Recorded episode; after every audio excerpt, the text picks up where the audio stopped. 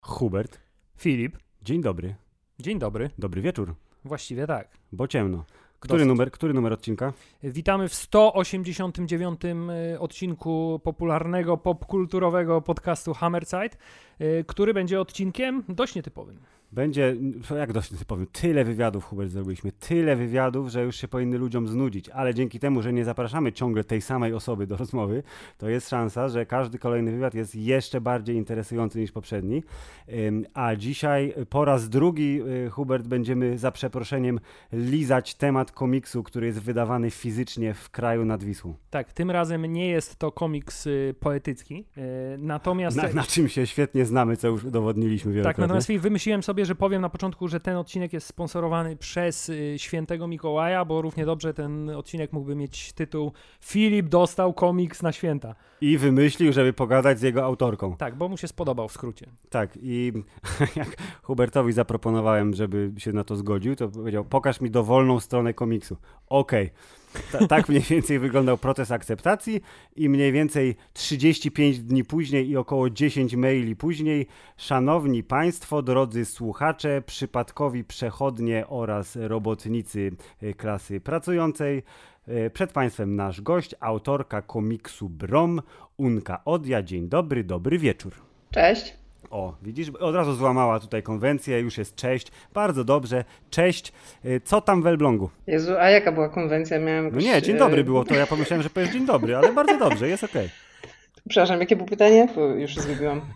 Co tam w Elblągu? Chyba, że oczywiście nie jesteś teraz w Elblągu, tylko w Krakowie, albo w ogóle najlepiej w San Diego. No, orbituję gdzieś tam. Nie, ja w Elblągu od- dawna e, nie mieszkam. To tak jakoś w naszych mailach wyniknęło, że to, to jakby moje miasto rodzinne, do którego ja się tak naprawdę nie przyznaję, bo jak sobie przeczytaliście mój komiks, to on dzieje się w Gdańsku i zawsze jak ludzie się mnie pytają skąd ja jestem, to kłamię, że jestem z okolic Gdańska, bo Elbląg jest dość blisko, a go nie lubię, bo tam się nic nie dzieje, także no. Dawno, dawno temu mój dziadek, y, aktor y, y, Koszalińskiego Teatru, występował tam wielokrotnie na różnych występach gościnnych, więc to są moje jedyne wspomnienia, z, znaczy wspomnienia. Jakiekolwiek informacje, które mam z Elblągiem, to mój dziadek tam jeździł dawno temu, więc chyba mu się podobało. Ale zanim przejdziemy do komiksu pod pięknym tytułem Brom, to pytanie jest takie najpierw ogólne. Jak to jest być komiksiarą w Polsce? Czy fajnie się robi komiksy u nas? O Jezu, to jest, e, to jest skomplikowane pytanie. Dzi- Dzisiaj w ogóle jest taka największa grupa w zasadzie w Polsce na Facebooku, nazywa się Komiksy Bez Granic i od wczoraj, to w ogóle tam co jakiś czas wypływają jakieś dyskusje na temat tego, e, jak spopularyzować komiks, żeby ludzie zaczęli ten komiks rysować, w ogóle tam wiesz, tęgie umysły się głowią, jakby tutaj zachęcić kogokolwiek. No generalnie jeżeli zajmujesz się tym w Polsce, prawdopodobnie nie robisz tego zawodowo, bo byś umarł z głodu. E, Wszyscy, którzy robią komiksy, nie robią tego dla pieniędzy. E, Robi się bardzo fajnie, no bo to jest, wiesz, z potrzeby serduszka. To to ma trochę wspólnego z, pod, z podcastingiem w naszym wydaniu. Ale No. póki co podcast jest za darmo ciągle. Już chyba z trzy razy z, z, zdarzyło mi się otrzymać pytanie, i jak się żyje z podcastowania, i e, za każdym razem powiedzieć, że to jest bardzo sklebiające mi, że ktoś mógł pomyśleć, że ja się utrzymuję z tego, ale jednak tak, nie, nie gdybyśmy dajemy mie- mieli y, podobny zasięg w Stanach, to może Hubert byłoby na kilka mag zestawów w miesiącu. Ale czy to znaczy, że y, stan czytelnictwa komiksu w Polsce też jest y, mizerny? No wiecie, tam komiksy się wydają w nakładzie 1000-2000 egzemplarzy, jeżeli to jest jakiegoś wydawnictwa, a nie jest to zin, nie? No, w porównaniu do książek, które pewnie mają jakieś 10-tysięczne czy tam 100-tysięczno egzemplarzowe wydania, no to szału nie ma, że tak powiem. Szału nie ma, ale z drugiej strony, jeśli porównamy to z tym, co ostatnio usłyszeliśmy od y, Łukasza Gamrota na temat poezji, że poezja, która sprzeda się y, w liczbie 500 tomików jest uznawana za absolutny hit w środowisku, y, to nie jest tak źle. Tak, Łukasz wydał komiks poetycki pod tytułem Żółć i tak go zaskoczył sukces jego własnego pomysłu, że musiał zrobić dodruk numer dwa. Więc, Wow, super. Tak, są nisze w tym kraju, które można zalać złotówkami, jak się okazuje. Twój komiks Brom także tak ogólnie jest przyjęty za taki hit. W sensie to jest komiks, który się odnalazł y, i w związku z tym powiedz mi, biorąc pod uwagę ten stan rynku komiksowego w Polsce, to jak to się przekłada na liczby? Masz jakieś takie informacje? Bo sam jestem ciekawy. Ja nie wiem, czy ja to mogę zdradzać, bo to jest bardziej pytanie do mojego wydawcy, czy, czy ja teraz, wiesz, jakichś sekretów, kurde, wydawniczych nie zdradzam, ale tak chyba pierwszy bym miał tysiąc nakładów, wyprzedał się strasznie szybko, byliśmy bardzo zdziwieni, no i przy okazji drugiego tomu zrobiliśmy jeszcze, znaczy zrobiliśmy, hehe, ja nic nie zrobiłem, to mój wydawca dodrukował, i jeszcze chyba tysiąc egzemplarzy tego pierwszego i, i tysiąc tego drugiego. Czyli krótko mówiąc, jesteś w bardzo wygodnej sytuacji, że masz od tego ludzi. Oni ci mówią, tak. pani Unko, tutaj jest taki temat, że zabrakło. Drukować. E, wiesz co, to nie do końca tak wygląda, bo e, ja jak zaczęłam rysować Broma, to jeszcze nie miałam wydawcy, nie? I e, tak bujałam się troszeczkę, bo komiksowo jest małe, nie? My się wszyscy znamy, do wydawcy możesz po prostu podejść na konwencie, wypić piwko i tam się zapytać, ej, tam słuchaj, mam taki materiał, podoba ci się, nie podoba ci się?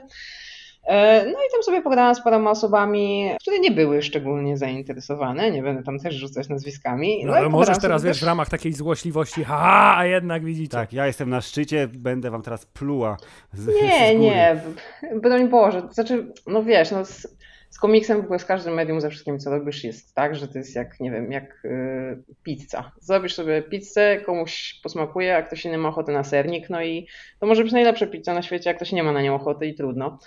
E, no, no dobrze, a to jeszcze ci się wtrącę, to kiedy to było, że podeszłaś i oni nie byli zainteresowani? Nie? Czy to jest temat sprzed 5 lat, czy sprzed 10 lat? Dobra, najpierw odpowiem na pytanie odnośnie tego wydawcy. E, w każdym razie gadam sobie z kumplem, no i mówię, że tam słuchaj, bo ja tutaj kończę komiks, coś tam, coś tam sobie myślę, bo on się zajmował też ogarnianiem social mediów. I sobie myślę, no przydałoby się to jakoś to spromować, ale ja na to w ogóle nie mam czasu, nie wiem, czy ty się takimi rzeczami zajmujesz. I on tak, wiecie, pomielił to pomielił i za jakiś czas do mnie wraca i mówi, słuchaj, to ja otwieram wydawnictwo, nie? E, Jerzy Łanuszewski, mój wydawca. No i otworzył sobie wydawnictwo, wydał tego Broma. Nie, nie plujemy na nikogo i nie mówimy, haha, a widzicie? Ale jak e, przejeżdżamy koło nich w naszym Bentleyu, to specjalnie wjeżdżamy w kałużę.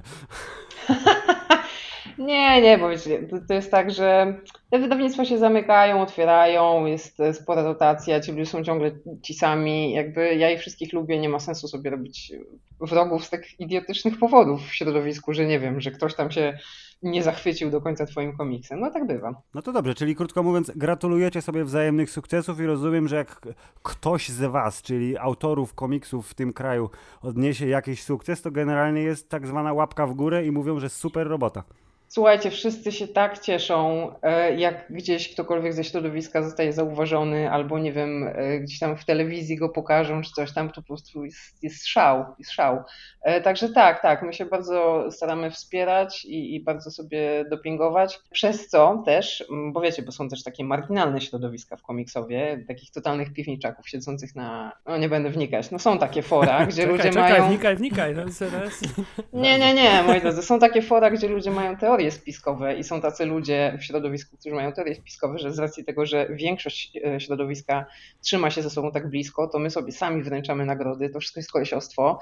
Był nawet taki, pamiętam taki jeden temat, kojarzycie Dema, Demland, e, tak. ten, no właśnie. Pan od psów. No to, tak, dokładnie. E, no to Dem też sobie drukuje komiksy i jego komiks, już nie pamiętam, który to był, chyba Raptory, ale nie jestem pewna, był nominowany bodajże do nagrody do komiksu roku e, i jest taki jeden ziomek foliarz e, komiksowy, który właśnie twierdził, że Dem to sobie dodrukował komiksów, żeby w ogóle zostać nominowanym, nie? A motyw jest taki, że nominowanie do nagrody o komiks roku i w ogóle cała nagroda za komiks roku wiąże się z oszałamiającą wygraną pieniężną w postaci 0 złotych, więc...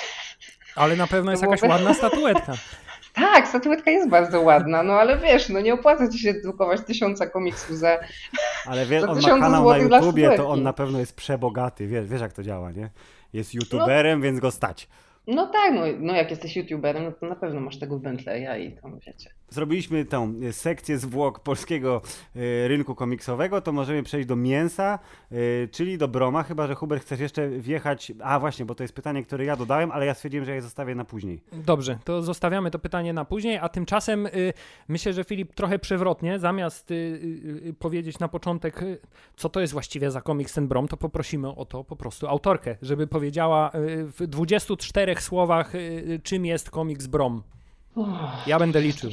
Dobra. E, Jest to komiks dziejący się we współczesnym Gdańsku, opowiadający o perypetiach syna wiedźmy oraz członków jego rodziny i przyjaciołach i staram się wrzucać tam dużo kryptyd i Koniec. mitologii. Fuck! Dobrze, dobrze, ale e, zadanie zaliczone zdecydowanie, ale to tak teraz y, ogólnie, jakbyś miała powiedzieć, skąd się wziął Brom? Czy to była potrzeba serca, żeby wprowadzić do świata y, komiksu polskiego gościa, który jest bohaterem, ale nie jest bohaterem? Czy to bardziej było, uuu, chcę narysować gościa, który mi osobiście się będzie podobał, a potem pomyślę, co dalej? Oj, to w ogóle było zupełnie inaczej. Ja go tak zaprojektowałam, żeby on nie był dla mnie atrakcyjny fizycznie, bo chciałam się wczuć w tą postać, a nie czuć, że wiesz, że, że się chcę go zobaczyć bez koszulki. Tak, tak. To jest, to jest, zabawne w kontekście tego, co teraz robię z tym komiksem, ale to o tym sobie pewnie jeszcze pogadamy. Tak, do, do, dotrzemy do tego, tak. E, no, w każdym razie kiedyś ja nawet nie pamiętam, który to był, to był rok, to było przeszło dekadę temu, jeśli nie 15 lat temu. Było, był taki zin komiksowy, e, który się nazywał Kolektyw. E, my żeśmy tam ze znajomymi E, po prostu zbierali się i ustalaliśmy temat e, numeru i, i trzeba było zrobić jakieś tam krótkie historyjki do, do tego zina. On już nie istnieje, tego powstało kilka, kilka numerów. Jakby wszyscy ci komiksiarze, którzy wtedy rysowali, e, albo dorobili się swoich albumów, albo, albo gdzieś tam nad nimi pracują. Pamiętam, że jednym z tematów kolektywu była liczba 13, no i ja stwierdziłam, że sobie zrobię krótką historyjkę. No i wymyślałam sobie takiego, wymyślałam sobie takiego chłopaka, to znaczy tak naprawdę Brom i Maria, druga główna bohaterka to kiedyś była jedna osoba i to była dziewczynka, e, ale mama Broma to była taka baba z buzią w podkówkę, taka bardzo mroczna, no i ta dziewczynka też była taka bardzo mroczna z buzią w podkówkę i sobie pomyślałam, straszna nuda, chciałabym jakoś zróżnicować te postacie, a najłatwiejszy sposób, żeby zróżnicować postacie, to jest zmienić komuś płeć. No więc dziewczynkę przerobiłam na chłopca, no i od razu jest różnorodność, nie? E, no i Maria została jakby oddzielną osobą, taką troszeczkę bardziej wesołą powierzchownie. No i zrobiłam sobie tego chłopaczka, zrobiłam sobie o nim e, jakieś dwa krótkie komiksy do, do kolektywów. E, no i potem ta, ta postać trochę kisła mi z tyłu głowy i pomyślałam, że jak już go mam, to chciałabym jakby zrobić o nim dłuższą historię. No i też chciałam zrobić bohatera, który nie powtarza wszystkich klisz, które mnie denerwują w popkulturowych bohaterach. Czyli wiecie, on, on nie jest przekozakiem, nigdy się nie pojawi jakaś magiczna baba z jeziora, która da mu artefakt do zbawienia świata, e, nie, nie wygrywa dziewczyny. No, jest po prostu takim ziomkiem. Ale sexy wampirzyce przeleciał. Albo ona no, była wiecie. wypuszczona przecież przez pięć dekad czy tam to jest, to jest W twoim komiksie pojawia się ten sam dylemat, który y, się pojawia w przypadku, oczywiście nie chcę porównywać, ale y, filmów z serii Twilight. To znaczy, jakim cudem istota, która żyje setki lat na Ziemi, w tym przypadku chyba 100 to było. No tam 110 czy 120 Tak, miała. co ona takiego interesującego widzi, zwłaszcza w tak nieinteresującej z natury rzeczy postaci, jaką jest Brom. Nie, no nie przesadzę, nie jest aż tak nieinteresujący. Jest no, sam się tak określa. Ja jestem taki no, nudny prawda. i w ogóle nic mi się nie udaje. No ale wiecie, kto z nas ma wysoką samoocenę, nie? e, co widzi w nim Lena? No nie wiem, wydaje mi się, że to co e, to samo, co ja, jakie sygnały ja dostaję od moich czytelników, że jest w porządku postacią, co się rzadko zdarza. E, ma poczucie humoru i, no wiesz, wysprzątał jej chatę, także. Czy jest, jest, jednak, jest, jest potencjał dla Nie, porządnych bardzo, facetów. Tak, dokładnie. Chciałem powiedzieć, że no. to jest y, służbę społeczną tutaj czynisz, yy, czyli yy, odkolorowujesz trochę świat właśnie głównego bohatera pisanego z dużych liter, który się pojawia tu czy tam, żeby pokazać, że głównym bohaterem może być też jak, mu, jak to w reklamie Leroy Merlin mówią, że to będziesz ty być. Bądź bohaterem swojego domu, a on będzie bohaterem, rozumiesz, czyjegoś życia. No dobra, ale powiedziałeś, że unikałaś e, takich e, stereotypowych e, postaci bohaterskich. Czy to znaczy, że nie wiem, za dzieciaka nie zauroczyły cię, tak jak każdego Polaka w naszym wieku, amerykańskie komiksy wydawane pod marką Timmy Semik w latach 90. Czy, czy czytałaś komiksy za dzieciaka? Oczywiście, ale wiecie, no moim ulubionym superbohaterem był Spider-Man, bo był w porządku i nie był dwumetrowym, niezniszczalnym koksem, tylko czasem tam dostał w pieprz. E, pamiętam run e, z, to był crossover z, z Venomem, Maximum Carnage i wrył mi się w pamięć okropnie. Znaczy no, no Venom to też w ogóle pewnie wpłynął na mój gust, jeżeli chodzi o mężczyzn i na, na to, że lubię jak mają dwa metry szerokości. ale, ale Spidey był, no wiecie, takim właśnie w porządku ziomkiem, który no tam karny że w którymś tam momencie, no dostał, dostał mocne wciry.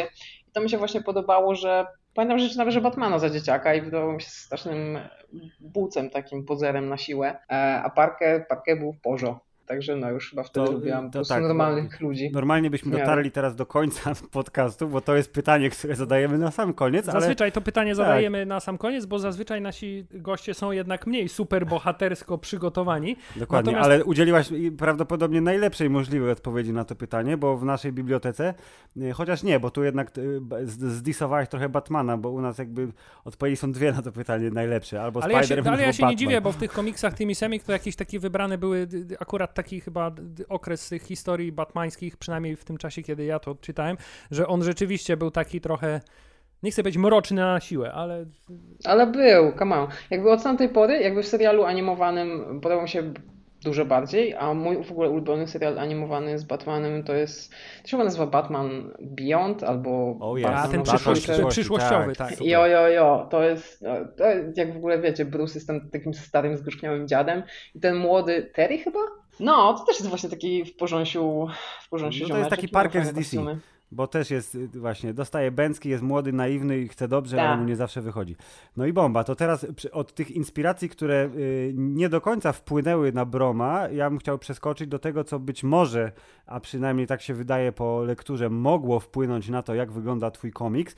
Czyli y, ile rzeczy świadomie lub nieświadomie zabrałaś sobie z popkultury oglądanej prawdopodobnie nałogowo, tak jak my, czyli motyw tej takiej nadnaturalności żywcem niemalże wycięty, czy to z niektórych odcinków Archiwum Mix, czy z serialu Buffy lub ewentualnie nieco młodszego Supernatural. No to słuchajcie, ani Buffy, ani Supernatural nie oglądałam, ale byłam psychofanką Archiwum Mix i właśnie brakowało mi strasznie takiego archiwum mix na gruncie polskim, bo wiecie, bo jak macie zawsze jakieś tam fantastyczne istoty i słowiańskie klimaty, to to się prawie zawsze dzieje właśnie, jak ja to mówię, zatęchłe, magiczne średniowiecze, nie? Taki nie, niezidentyfikowany czas magii i miecza i strasznie mnie to denerwowało, że y, nie robimy czegoś takiego współcześnie, bo ja jakbym miała robić komiks, który dzieje się w tym magicznym średniowieczu, no to wiesz, musisz robić gruby research, nie? Jak wyglądały jakieś budowle, zależy od tego, jak dokładne to ma być, to musisz zastanowić, czy w tym wieku mieli piwo, czy nie mieli piwo, czy mieli ziemniaki, czy już sprowadzono do Polski pomidory, czy w ogóle wymyślasz jakieś totalnie, wiesz, warzywa od szapy. A jak robisz komiksy we współczesności, no to masz Google Maps, masz obrazeczki, wiesz, co się mniej więcej tam działo w twoim mieście w którym roku. Można Także odrysować. Jest... Tak, tak, tak, no chama, nie? No dobrze, lub bardziej. to jest bardzo ładnie określone lenistwo autora trochę, że Jezu, co ja będę tak się robi, robić bez sensu? Zrobię tak, żeby mi było dobrze. A czekaj, a bo no teraz tak. ja, ja się trochę, y, y, y, bo, bo powiedziałeś, że brakuje w naszym kraju takiej historii z, jak z Archiwum X, a czy znasz tą serię Wydział Siódmy? Tak, znam w ogóle do... Właśnie chyba... dlatego chciałem zapytać, chronologicznie co było pierwsze tamto, czy Brom? Bo ja na... nie, nie, ten... Brom, Brom ma, wiesz co, no ja pierwsze Bromy to no naprawdę z 10 lat temu e, narysowałam do tego kolektywu, także zdecydowanie Brom był pierwszy, ale no my się lubimy z chłopakami ja do Wydziału 7 chyba do kolejnego numeru nawet coś będę rysować krótką historię. Tak po raz kolejny, wiesz, antycypujesz odpowiedzi, właśnie chciałem zapytać, czy, czy tematyka jest dosyć pokrewna, więc e, idealnie byś się nadawała do stworzenia e, jednego z numerów, więc widzę, że... Ale tak, bardzo bardzo słusznie powiedziałaś, ja tutaj moje myśli powędrowały trochę w inną stronę, bo jak powiedziałeś, że w Polsce brakuje takiego y, archiwum Mix, to ja chciałem powiedzieć, no, TVN zrobił strefę 11, więc było... Ej, to też oglądałam, to było dobre. Tak, to Kurde. jest przykład y, tej y, tego, co my jakby wtedy, bo to już trochę lat minęło, co chcieliśmy i potrafiliśmy, a potem był taki, Jezu, nie pamiętam tytułu teraz, ale TVN jak y, y, odkryli, że może spróbują robić seriale takie trochę bardziej w stylu zachodnim. A to ten, co ten, ty oglądałeś. Tak, ten, tak, ten taki o takim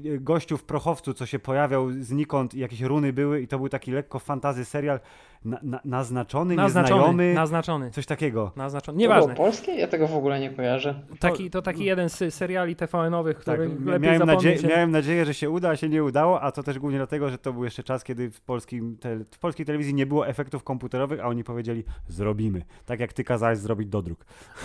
No dobra, tak, ale, to teraz, hmm. ale to teraz podejdźmy od drugiej strony. Skoro w takim razie e, X-Files, Archiwum X, to powiedz mi, dlaczego zdecydowałaś się w takim razie na y, y, słowiańską mitologię jako tą drugą część tego komiksu, a nie na przykład y, kosmitów? No bo kosmici mnie w ogóle nie interesują. Najgorsze odcinki w Archiwum Mix to były te odcinki pomostowe, jak nie wiem, Skali zaszła w ciążę przez kosmitów albo coś w tym stylu. Bo wiecie, jak macie UFO, to okej, okay. zacznę od początku. W moim komiksie e, nie ma magii. Przynajmniej w takim sensie, że nikt nie rzuca czarów, nie ma żadnych runów ochronnych, eliksirów ani różdżek, nie? Wydaje mi się magia e, takim device'em, do którego musisz podejść albo w bardzo przemyślany sposób i stworzyć świat, w którym ta magia faktycznie ma zasady, albo to jest taki wytrych, w którym w zasadzie no, scenarzysta może przepchnąć każdą bzdurę, nie? Bo zawsze ktoś będzie miał większy artefakt, wygrywa ten, kto ma więcej czakr otwartych czy cokolwiek. E, I, e, albo nie wiem, twardszą różdżkę. No i ten. No i ja w ogóle nie chciałam umieszczać niczego magicznego, takiego stricte w takim rozumieniu w tym komiksie i nie chciałam też żadnego UFO robić, no bo jak masz UFO, to jest dokładnie to samo. Przecież UFO może zrobić wszystko, a ty co możesz zrobić? No nie wiem, kamieniem rzucać w UFO, no jak się masz bronić? Nie, no ja bardziej lubię takie, wiecie, nie, nie galaktyczne intrygi, tylko bardziej jakieś takie małe, lokalne, bo dużo łatwiej się w coś takiego wczuć, że wiesz, że spotykasz kogoś, kto jest strzygoniem, niż spotykasz kogoś, kto jest ufokiem i nie wiem, porywacie i próbuje analnie, czy coś w tym stylu. Ale to y, użycie tej takiej słowiańskiej mitologii, nazwijmy to, to był taki wybór tylko dla tego komiksu, czy to była jakaś twoja, wiesz, odwieczna fascynacja, że lubiłaś y, strzygi i inne y, lokalne potwory? Ja w ogóle lubię wszystkie potwory. W sensie od dzieciaka oglądałam horrory i bardzo lubię biologię i zwierzęta. I jak już skończyłam oglądać wszystkie filmy z Davidem Attenborough e, i Krystyną Czubówną, to zajęłam się, czy zainteresowałam się czymś takim, co się nazywa biologia spekulacyjna albo spekulatywna. Generalnie wiecie, jakieś tam, jak mogłyby wyglądać właśnie zwierzęta na innych planetach, jak mogłyby wyglądać zwierzęta w przyszłości. No oczywiście uwielbiałam dinozaury, e, wszystkie różne dziwne stwory. No i potem przeszłam jakby do stworów z mitologii. No i te książki z mitologią, z, z różnymi mitologiami, egipską, jakąś tam skandynawską i właśnie słowiańską, no zawsze u nas w domu, w moim rodzinnym domu były. No i czytało się to, to były fajne historyjki. E, a potem jeszcze wyszło, że ja mam tak naprawdę historie rodzinne ze strzygą. E, chcecie, chcecie historyjkę? Jezu, zawsze. To nie, no, goście nie muszą pytać, oni powinni mówić, a my tylko będziemy kiwać głowami, czego oni nie widzą, ale kiwamy teraz głowami. Dobra, no to słuchajcie, zbierzcie się dzieciaczki. Mam zgasić światło, żeby... Ten...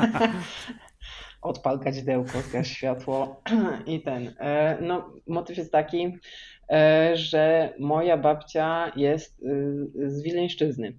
Generalnie jest z Wiochy. No, no i dziadek zresztą też był i pradziadek też. E, no i moja mama mi opowiadała, że jak była mała, miała tam nie wiem, chyba 6 czy 8 lat, to razem z babcią jeździli do pradziadka do gospodarstwa, e, no po prostu pomagać w tym gospodarstwie, nie wiem, kury doić, karmić zabierać, zabierać jajka krowom i takie inne rzeczy, nie? E, no i moja mama opowiada, że kiedyś tam właśnie siedzą sobie e, w, w domu pradziadków, e, jedzą i nagle wbiega pradziadek po prostu totalnie, wiecie, wydziczały, zdyszany do, do kuchni i mówi, że do stajni złe wlazło. I wiesz, co to jest złe wlazło, nie? No i moja mama razem z babcią pobiegły do tej stajni zobaczyć, co to jest złe wlazło. bo mój dziadek tego w ogóle nie nazywał, nie? Co to było.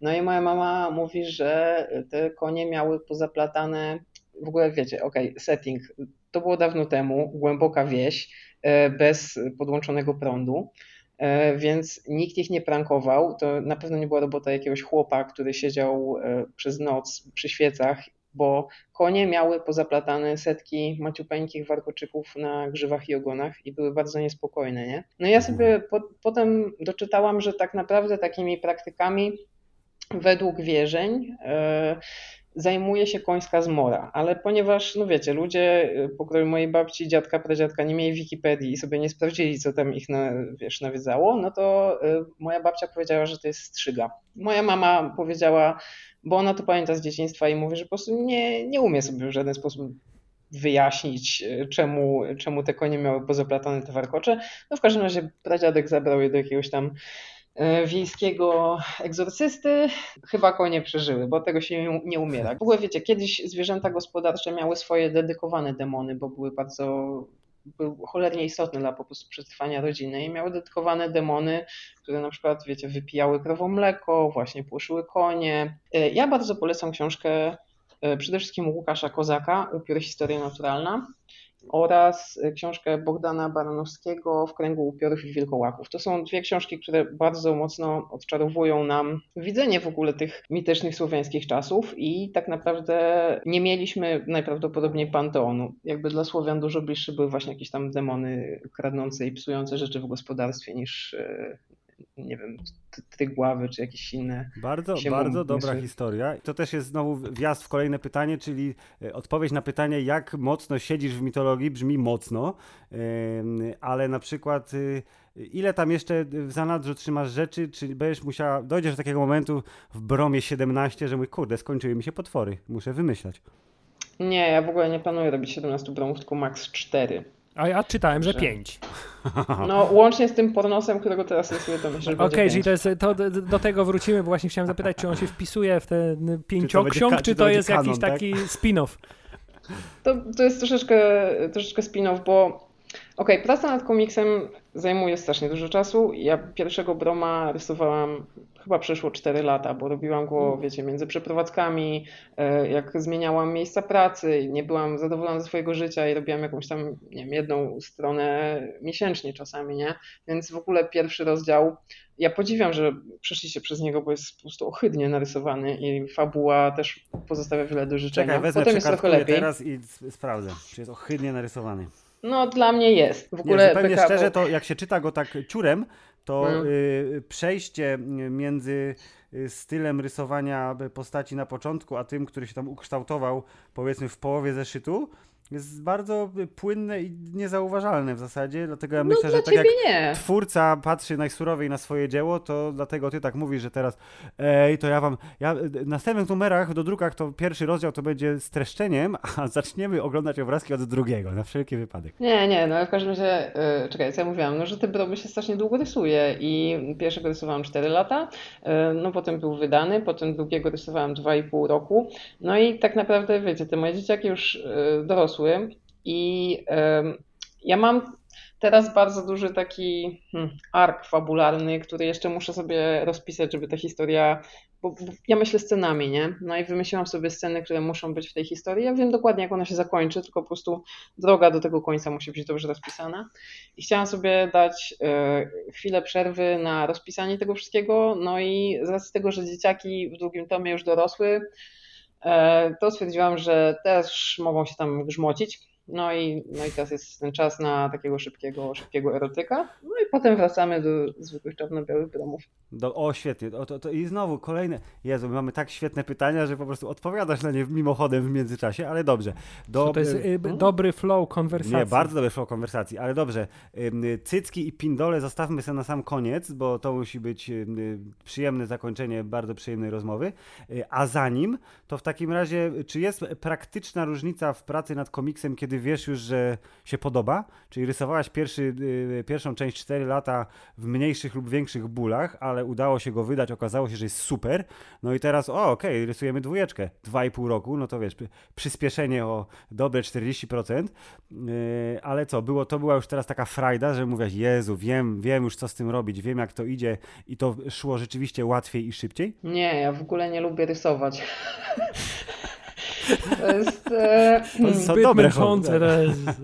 No i wiecie, ja lubię mieć narysowane, lubię ten efekt końcowy, jak już to trzymasz w łapie, ale sam proces to jest, to jest jakiś po prostu dramat. E, no, no okropność, okropne to jest, bo sobie rysujesz, potem sobie skanujesz to wszystko, e, robisz flipa w Photoshopie, okazuje się, że wszyscy mają krzywe mordy albo za krótkie nogi, no to to jeszcze poprawiasz i no to jest po prostu męczenie się i wszystkich wokoło tak naprawdę. E, także ja nie lubię tego procesu i fajnie, że to się ludziom podobało, ale myślę, że nawet gdybym została zmieszana z błotem i nie podobałoby się nikomu, to e, no ta historia we mnie siedzi już tak długo, że po prostu tak czy siak muszę ją z siebie wyrzucić i niezależnie od tego, e, czy będę szkalowana, czy, czy innym ludziom się też będzie podobać, e, no to ona powstanie, nie? Ona musi być zakończona. Bardzo jest... mnie cieszy to podejście, bo to jest nie tak jak Netflix robi, czyli o, słuchajcie, nie, mamy za mało milionów dolarów w tym wielomilionowym budżecie, kasujemy serial, a ty mówisz, nie zarobię, ale skończę, więc brawo. To jest bardzo oryginalne też swoją drogą podejście, bo zazwyczaj artyści mówią, że najważniejszy jest właśnie proces twórczy i to jest to, co sprawia, że ja to robię, a, po, a ty tu mówisz, w ogóle gdybym mogła, to bym chciała, żeby to było już zrobione, żeby tego w ogóle nie robić, tylko ja muszę z siebie po prostu wydalić tę historię, bo ona mi siedzi w głowie. Ja wiem, czy takie oryginalne, wiesz co, ja sobie gadam z wieloma ludźmi i okej, okay, no większość, jakby większości osób ten proces e, nie przeszkadza, są ludzie, którzy go lubią, ale znam bardzo wiele osób, które mają momenty zmęczenia po prostu pracą nad komiksem, bo to jest cholernie długi proces i w ogóle ja śledzę śledziłam sobie swego czasu parę komiksów online, które mi się bardzo podobały i wiele z komiksów online, które czytałam, po prostu nigdy nie doszukało się końca, nie? W którymś tam momencie ktoś był już tak wypalony po prostu tym projektem, że, że go porzucał i, i nigdy do niego nie wracał, nie?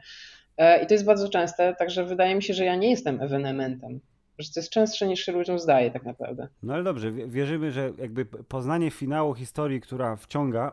Wierzymy, że nie będziesz jak tak. George R. R. Martin, który nigdy nie skończy pisać swoich książek. Nie, jedyne co mogłoby mnie powstrzymać przed e, skończeniem tego komiksu to jest utrata rąk, utrata wzroku albo utrata życia. Także trzymajcie kciuki, żeby nic z tego się nie wydarzyło i w końcu go narysuję. A czy e, teraz zdarza ci się w przypadku pracy nad komiksem chodzić na skróty? To znaczy, a wykorzystam sobie jakiś rysunek, który tu akurat pasuje, już tego broma mam narysowanego ze wszystkich możliwych stron i w wszystkich możliwych ujęciach, to, to teraz sobie skopiuję coś ze starego.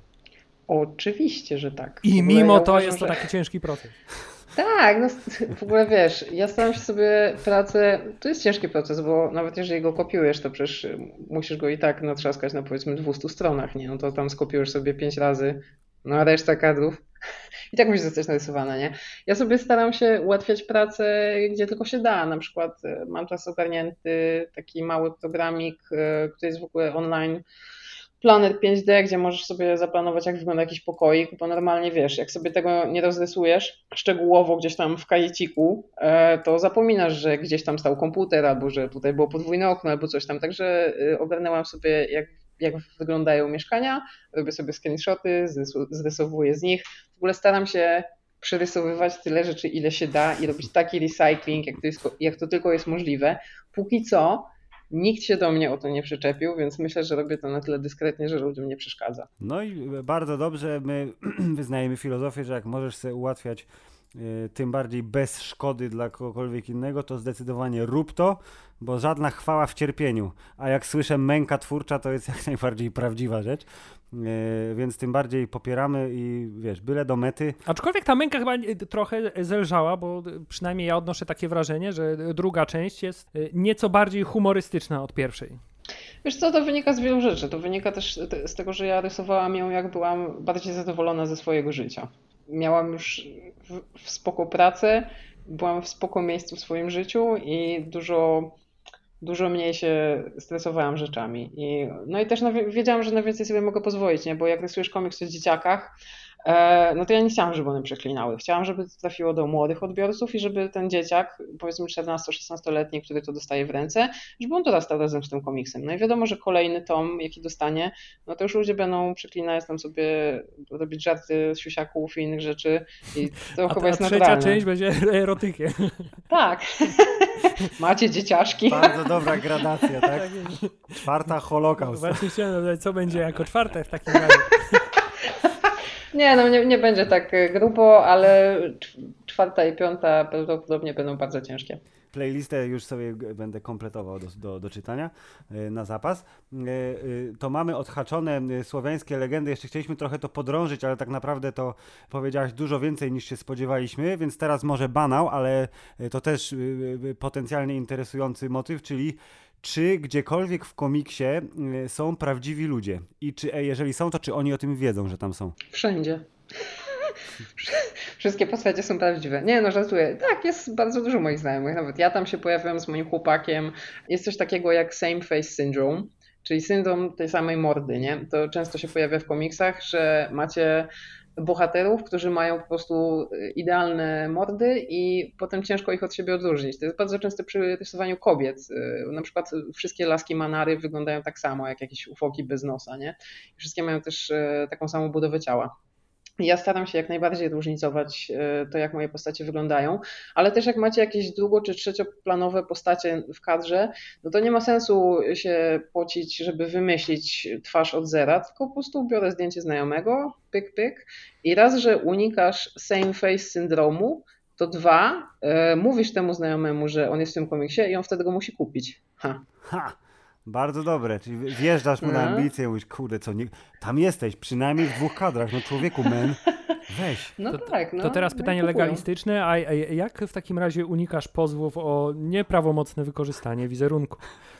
Nie, to są wszystko moi znajomi, oni się, wiesz, bardzo cieszą i czasem do mnie piszą, że ej, tutaj widziałem, że na tym i tam kadrze gdzieś tam umieściłaś tego i tego, ale super, ale super. Także raczej ludzie się z tego cieszą. To jest taki, wiesz, i- easter egg, którego właśnie nie wyłapie ktoś, kto nie wie, jak wyglądają komiksiarze, ale komiksiarze to wyłapują, więc git. Czyli to jednak jest towarzystwo wzajemnej adoracji, widzisz? Kurde. Oczywiście, Ale tylko tak, w tych tak. dobrych, y, y, po, tych dob- po dobrej stronie mocy. O, dobra, ale to jeszcze musimy wcisnąć, y, wcisnąć ten klin w mrowisko, czyli skąd się tam wziął ten billboard konglomeratu podcastowego i czy my będziemy w takim razie w części czwartej? No, jak, e, Jak zasłużyli. jeżeli, Ja to w tym erotyku musiałbyś. A tam też są potwory, także no nie wiem, czy byś chciał. Jeżeli e, po emisji tego materiału e, sprzedaż komiksu zostanie podbita o przynajmniej 7 egzemplarzy, O, no dobrze, no może będziecie. A goście z konglomeratu, czemu tam jest billboard konglomeratu? A widzicie, to z kolei wy wyhaczyliście. To też nie dla każdego komiksiarza z kolei jest oczywiste, co to jest. Chłopaki z konglomeratu to były chyba pierwsze osoby, które zrobiły ze mną wywiad i zrobili bardzo fajną recenzję Broma. W sensie nie tak, że po prostu słodzili i wszystko jest super fantastycznie, tylko mieli fajny flow, no, zwrócili uwagę na parę rzeczy, które były dla mnie istotne E, i byłam strasznie strasznie szczęśliwa, że ktoś się tym produktem e, zajarał i że ktoś go chciał przeczytać, no bo mówię, byli pierwsi i potem zaczęłam ich słuchać, mój chłopak zaczął ich słuchać, no i tak sobie ich czasem słucham i stwierdziłam, że dlaczego mieliby się nie pojawiać na jakimś billboardzie. jako, że oni są naj, chyba najpłodniejszą ekipą y, podcastową w tym co kraju. 15 minut Tak. nowy materiał wychodzi. Mają co 15 Jo, nowy bez materiał, jest kitu, nie? 1600 odcinków rocznie. To Ale wiecie co, to jest super, bo okej, ja was nie chcę was, was teraz szkalować, nie bierzcie tego do siebie, Poszkaluj, ale. Drogi tak, słuchaczu, teraz y, Unka Będzie szkalować podcast Hammerside. może niekoniecznie akurat wasz podcast, ale też mam, mam takie wrażenie, że jest sporo ludzi, którzy e, robią, wiecie, kolesie, kolesie po 30 wszyscy nagle stwierdzają, że to jest czas, żeby zrobić podcast i tych podcastów jest milion, tysiąc pięćset, sto dziewięćset i to jest takie troszeczkę rozmienianie się na drobne w wielu przypadkach. Podoba mi się w konglomeracie to, że właśnie są konglomeratem ludzi i coś, co mogłoby mi przepaść, bo na przykład y, nie słucham normalnie jakiegoś tam ziomka Y, no to okej, to teraz mamy w jednym miejscu, także to, to też mi się podoba. No i, a, i patrz, prawie trafiłaś, bo my zaczęliśmy robić podcast, jak byliśmy 28. Nawet wrzucaliśmy kiedyś taką grafikę, że w wieku 28 lat? 30 lat każdy y, y, musi podjąć koleś decyzję, czy zostanie podcasterem, czy ekspertem od piwa, czy tym, co dojeżdża rowerem do pracy, O, tak, tak. do pracy I- czy kimś tam jeszcze. Wybraliśmy to pierwsze, tak? Ale zrobiliśmy to zanim się, zanim się to stało modne. Ale E, wy macie dobre zasięgi, to wiecie, to tam to nie do końca taki szkalunek was, po prostu pewnego zjawiska, nie? Ja naprawdę cenię to, że oni są konglomeratem. Nie, absolutnie, ja kumam, bo ja nawet nie wiem ilu ich tam jest, bo to jest czasem tak, że a ten zrobił podcast o, y, o tylko o 16 stronach wszystkich powieści Stephena Kinga. Nie o, nie o książkach, tylko o stronie 16 na przykład, nie? Więc Stary, y, to jest specjalizacja legion. tematyczna jest daleko posunięta i chwała im za to. Y, Dobra, to teraz zadam to pytanie, które było na początku listy i ono trochę zahacza o twoje plany, ale zanim bardziej konkretnie o planach, to gdzie jest różnica między komiksem a powieścią graficzną według ciebie? Czy w ogóle Nie jest widziałam. jakakolwiek poza nazwą? Nie, żadna. Znaczy, okej, ja nie jestem, ja nie jestem też teoretykiem komiksu, tak? Ja jestem y, twórczynią, nie, nie chcę komuś wchodzić w kompetencje, pewnie jak piszesz książki o komiksach i badasz komiksy, to pewnie, pewnie jakaś tam różnica jest, ale generalnie e, w komiksowie nie używamy określenia powieść graficzna, to jest takie określenie bardziej do wabienia laików, który, którzy e, krępują się sięgnąć po komiks, no bo komiks jest dla dzieci i właśnie dlatego marketingowcy, marketingowcy ze Stanów wymyślili słowo powieść graficzna. Ja słyszałam też, pogadałam sobie z ludźmi od książek, od książek fantazy, że też fantastyka i fantazy nie są postrzegane do końca mm, serio i teraz jest modne takie określenie realizm magiczny, żeby jakiś tam pan Janusz czy tam Grażyna, którzy w życiu by nie sięgnęli po fantazy, no mogą sobie spokojnie sięgnąć po realizm magiczny. Bo ja chciałem zapytać, czy Brom to jest komiks, czy powieść graficzna, a ewentualnie jeśli nie jest powieścią graficzną, to czy jak będzie ich pięć i wydasz je wszystkie razem w takiej gigantycznej cegle, jako wiesz, super specjalna reżyserska edycja, to wtedy się stanie powieścią graficzną. No ja, ja nie wiem, co będzie, jak ja to skończę. Wiesz, to może być tak, że już dawno zostaniemy opanowani przez Chiny, albo będzie nie wiem, wybuchnie bomba nuklearna. Staram się nie wybiegać myślami tak daleko w przyszłość, bo no nie wiem po prostu co będzie. Na przykład w tym roku tak strasznie zdrożały ceny papieru, że ja nie wiem, czy ja tego erotyka, który rysuję w kolorze, czy ja tego nie puszczę po prostu w internet, bo wiesz, może się okazać, że na przykład druk tego e, będzie kosztować 80 zł za egzemplarz, a naprawdę nie Edycja chciałabym... limitowana. Tak, właśnie, dwa, dwa słowa kluczowe. Edycja limitowana, ewentualnie wspieram to, tak jak istota została wydana, co prawda ileś tam temu czy także statek namiętności, który y, w wersji papierowej mm -hmm, jest jakimś mm -hmm. teraz. Y, tak, to, y, to dobra, twarda okładka pewnie nie podbije ceny aż tak mocno, a wartość no, egzemplarza wzrośnie niepomiernie. Jakby co, to się dorzucimy. Dobrze narysowane cycki i pindole w twardej oprawie, to wiesz, po prostu chwała każdego kolekcjonera.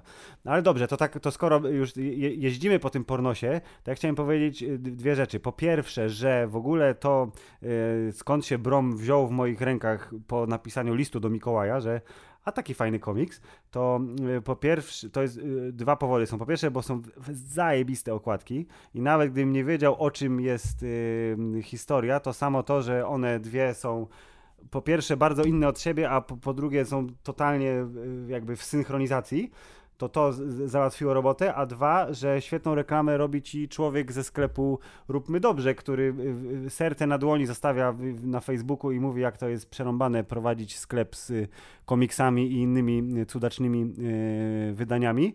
I on bardzo tego Broma pchał w świat, więc ja mówię, kurde, coś w tym musi być. I okazało się, że miał rację, skubany, a potem napisał, że zwariowałaś i zaczynasz robić pornosy. tak, Michał jest e, cudownym człowiekiem. Ja wszystkim e, polecam sklep Róbmy Dobrze do, mm, do kupowania i książek, e, i komiksów, i on tam ma też plakaty. Bardzo dba o czytelnika i bardzo dba o też dostawców komiksów i twórców komiksów. I nie dość, że promuje, to jeszcze tam wiecie, jak wam pakuje, to nie wiem, czy zwróciliście uwagę, że wszystkie opakowania są ekologiczne, nawet z jakimś ekopapierem, więc to jest. Tak jest. E, tak, jest naprawdę super, ja go, ja go zawsze też polecam, jak się da. Cieszę się, że jemu się podobał, ale to ja mam pytanie w takim razie do Was, jeżeli Wy obaj przeczytaliście.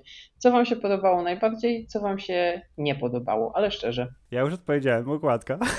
Mi się, tak zupełnie szczerze, jeśli pierwsza rzecz, która mi przychodzi do głowy, to y, serdecznie uśmiałem się z bardzo niepozornego żartu w drugiej części, który mniej więcej kwestia brzmiała pod tym płaszczem mam trzy takie same płaszcze. Mnie to tak, tak szalenie rozbawiło, że to jest tak zupełnie szczerze chyba ta rzecz, która zostanie z tego komiksu ze mną na zawsze. Jest to bardzo niepozorna rzecz. Y, ja, ja, jako że ja jestem hałturnikiem, grafikiem y, na co dzień, w cywilu tak zwanym, to ja bardzo zwracam uwagę na takie pierdółki, typu na przykład, że tytuły y, rozdziałów mają swój dopasowany foncik, albo w pierwszej części nazwijmy to logo e, w jakiejś formie takiej graficznej, e, co jest bezpośrednim przedłużeniem tego, jak fajnie jest narysowany e, tytuł na start. A dwa, jeżeli chodzi o projekty postaci, to dwie. Po pierwsze, bułka. Uważam, że jest fantastycznie narysowaną dziewuszką.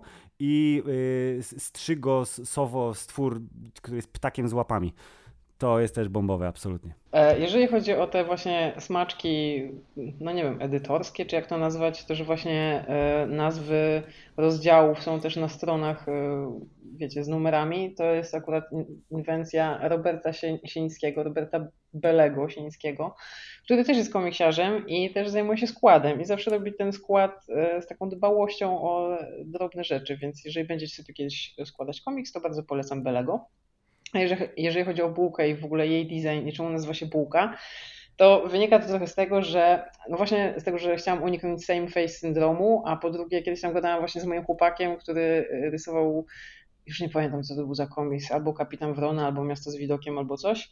I ja miałam problemy, żeby zapamiętać baby, które są w tym komiksie, nie? No bo wszystkie były szczupłe, ładne i mówię mu, Łuki, weź tam kurde zrób no grubą, niech Max wygruba. będzie zapadała w pamięć, będzie łatwo rozpoznać, nie? No i on oczywiście tego nie zrobił, ale stwierdziłam, że ja tak zrobię. No i ale cieszę się, że się podobało, ale nie powiedzieliście mi w końcu, co się nie podobało. E, e, nie powiem, to nie jest e, zarzut, szczególnie, że trochę już powiedziałaś, że to idzie w, w, jakąś konkretną stronę, czyli ja jestem absolutnie wielkim fanem historii, które trwają. Czyli y, tak jak y, totalna zgoda, że w archiwum Mix y, tak zwany potwór tygodnia to był dużo lepszy odcinek niż czy tata Moldera został porwany przez kosmitów, czy nie, to w przypadku Broma liczę, że będzie coś więcej niż właśnie Monster of the Week. Czyli o, jedziemy na farmę, o, spotykamy, wiesz, króla rybiego Neptuna i ciach, nie? I cięcie wątku i, i, i przechodzimy dalej i jedyne co łączy to jest to, że postacie są mądrzejsze o wydarzenia, które y, ich spotkały wcześniej.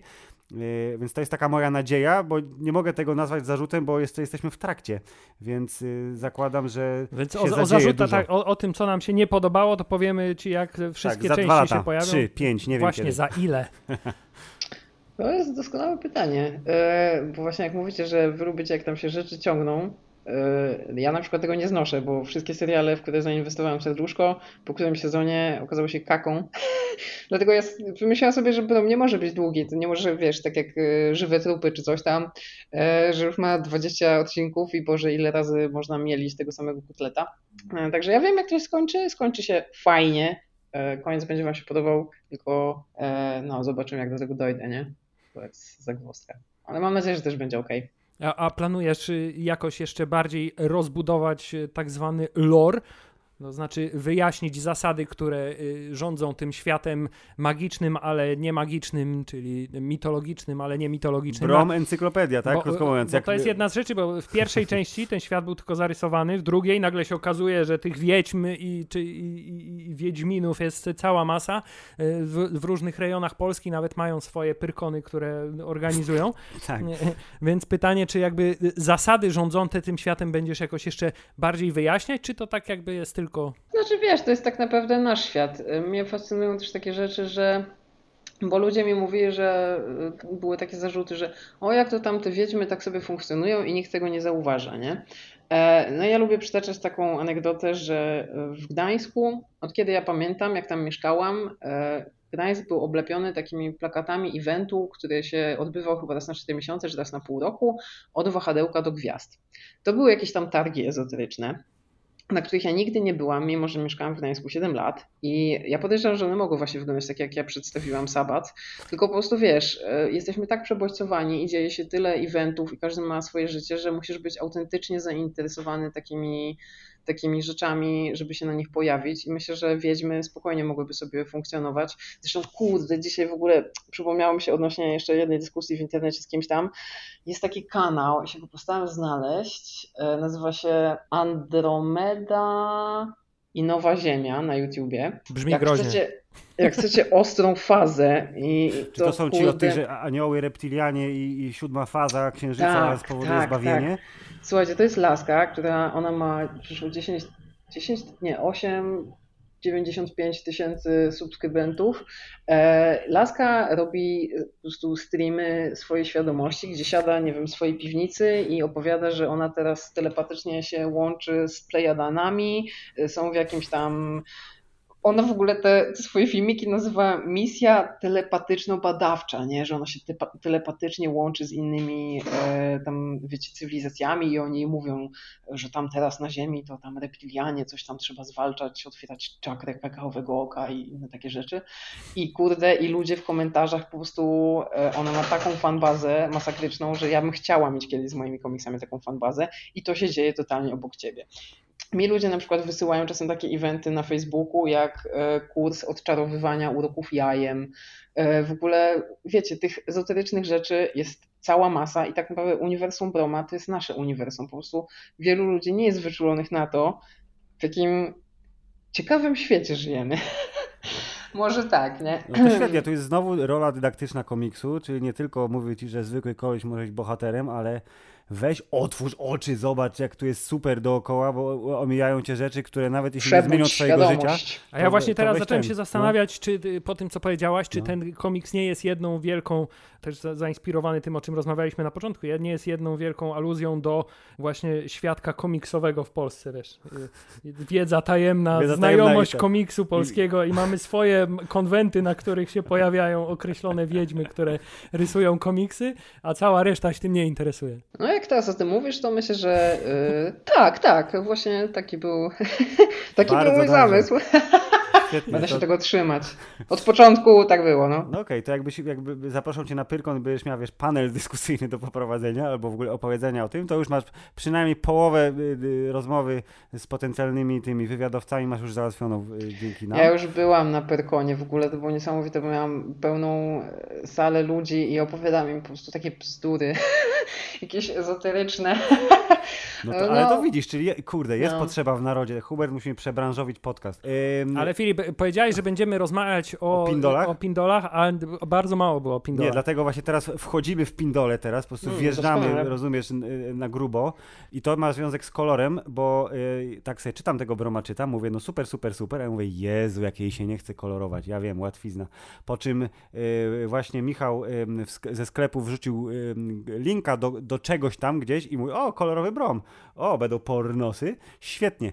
Ja początkowo myślałem, że może zostawiasz sobie motyw koloru, yy, żeby wykorzystać go tak jak w Skocie Pilgrimie. Był w pewnym momencie, komiks, który jest czarno-biały, ale gdzieś tam w połowie tej całej sześciotomowej historii, jak było super, nie trzeba się z nikim bić, to było kilka stron w kolorze, żeby pokazać, że o jest jak jest sielankowo i ekstra, ale rozumiem, że pomysł na wykorzystanie koloru jest związany tylko z tym, że światłocień na jędrnej piersi młodej kobiety wygląda lepiej, jak ta pierś ma kolor. Tak, to zdecydowanie. Poza tym, wiecie, to też nie jest tak, że no okej, okay, to po części jest lenistwo, jakby, bo mi dużo szybciej idzie zrobienie czegoś w szarościach niż nakładanie koloru, bo kolor to jest drugie tyle czasu.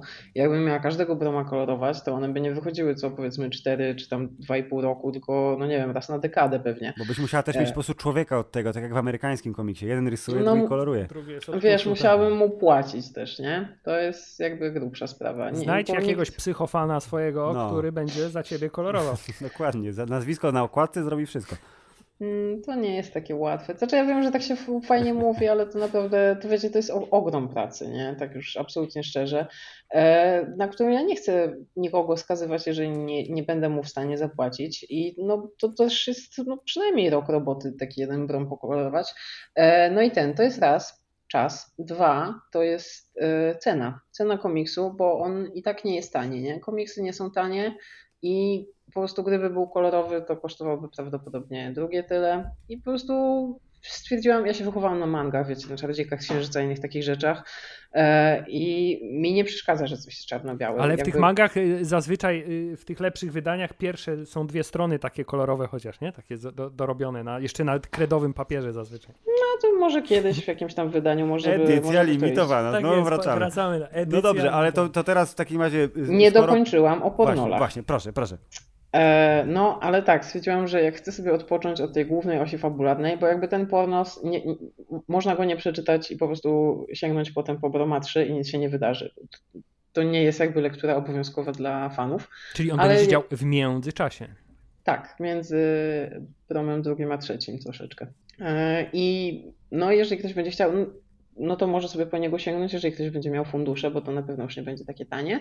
E, no i stwierdziłam, że tak, no jakby cycek musi być różowy, nie? To już nie może być czarno-biały. No i super, ale to znaczy, że ten y, pornobrom nie będzie taki gruby, nomen omen. Nie. Ja, wiesz co, jak ja go zaczęłam rysować, to sobie pomyślałam, nie, on to będzie taki, taki szybki, tam, tam z 40 stron, nie? A teraz jestem na 33 i chyba nie jest połowa historii nawet. No dobrze, ale to... tamte są ponad 200, czyli jak zakończysz na 80, to nadal jest. Yy, no liczę na to, liczę, że tak się uda. Nie? Tak, ale w ogóle ja z Bromem dwójką też miałam tak, że wiesz, ja nie jestem scenarzystką, ja sobie jak piszę scenariusz, to tam sobie piszę dialogi głównie bez opisów przyrody, bo po co mi to, bo wiem jak to wygląda w mojej głowie. No i tam sobie rozpisałam scenariusz tego Broma 2. No i tak rysuję sobie, rysuję, jestem na dwusetnej stronie i coś mnie skusiło, żeby policzyć, ile ja mam w ogóle rozdziałów, nie? I pierwszy to miał chyba 5, a ten miał bodajże 8 i stwierdziłam, kurde, nie no, przynajmniej dwa albo trzy rozdziały muszę przerzucić do kolejnego, nie? I właśnie tak też wygląda, wygląda praca nad tym, nad tym podrolem, że mam tam jakąś historię, ale ten materiał ciągle puchnie i ten się wydłuża w czasie wszystko.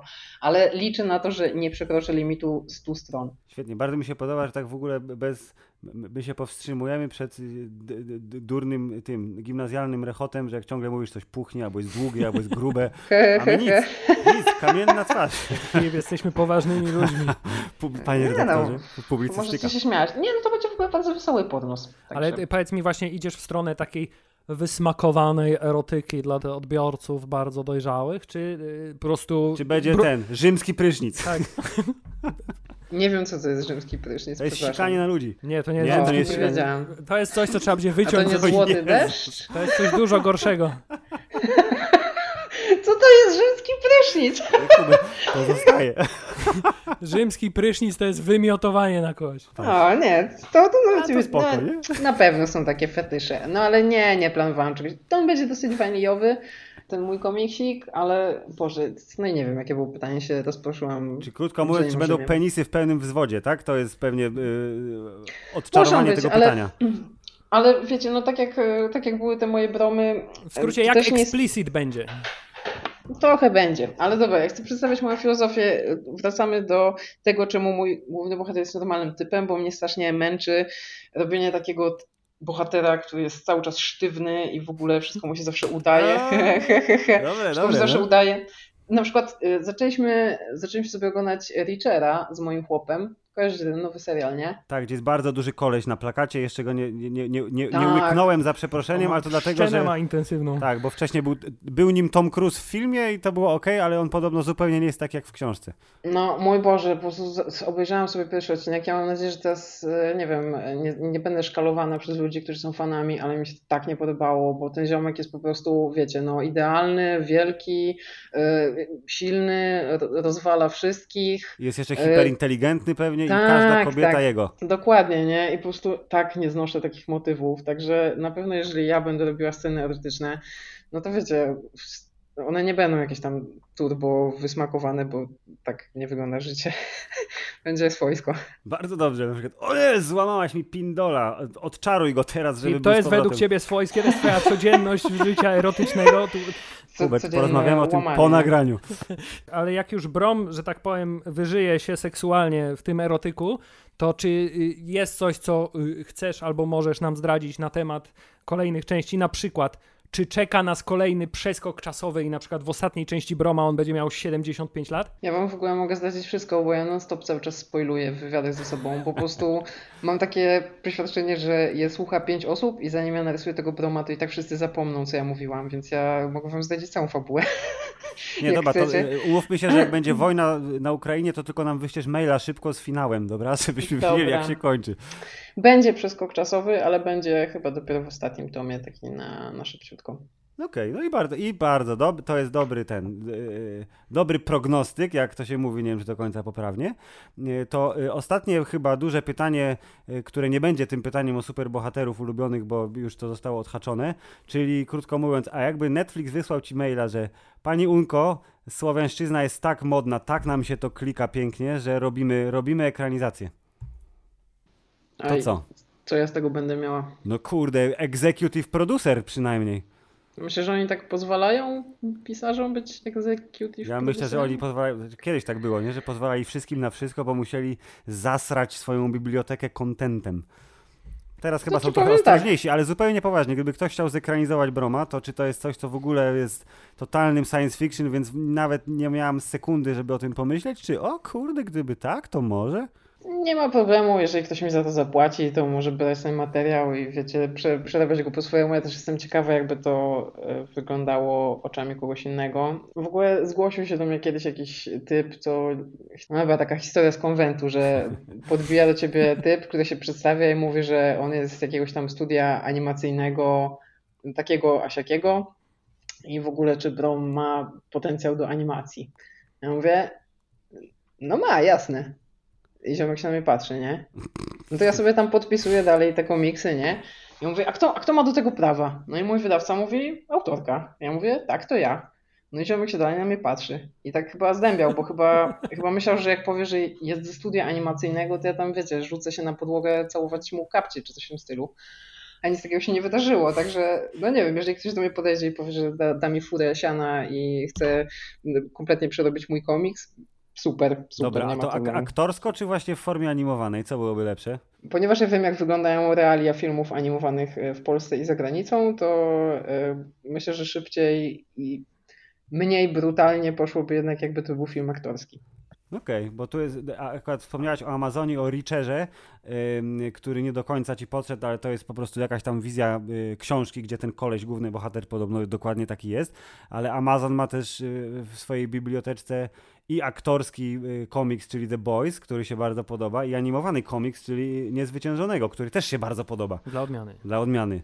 Więc y, o, obie jakby formy mają sens i mam wrażenie, że Brom też by się pięknie y, zrobił, tylko że właśnie musiałby pewnie być po angielsku. A to rozumiem, odarłoby go to z całej tej magii, bo jak powiedzieć kartuzy z amerykańskim akcentem?